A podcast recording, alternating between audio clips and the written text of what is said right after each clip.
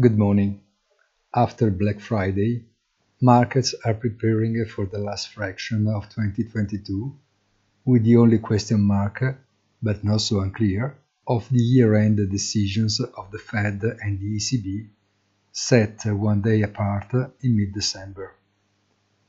A double value pseudo indicator to consider is the price of oil, teetering on the support line of over a year ago Fear of recession on the one hand and the lighter pressure on the energy crisis on the other hand are reinforcing the idea that central banks do not have all that discretion that they claim with regard to monetary policy.